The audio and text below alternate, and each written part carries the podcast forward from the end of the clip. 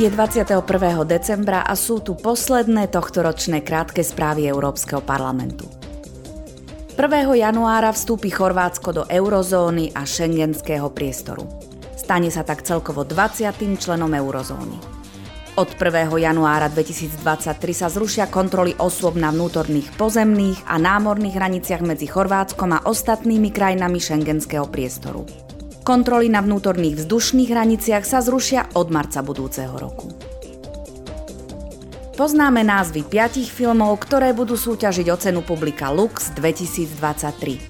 Sú to Alcaraz, Burning Days, Blízko, Trojuholník smútku a Will o the Wisp.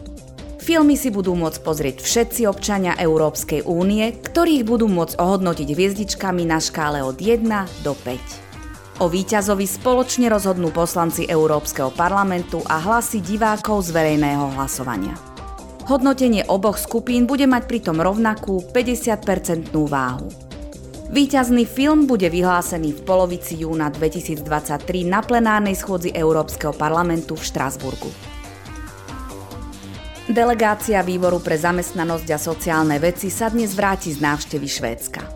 Poslanci sa vo Švedsku stretli s ministrami, sociálnymi partnermi a mimovládnymi organizáciami. Diskutovali najmä o prioritách nadchádzajúceho švédskeho predsedníctva rady, skúmali však tiež tamojšiu sociálnu situáciu a situáciu na trhu práce či integráciu migrantov.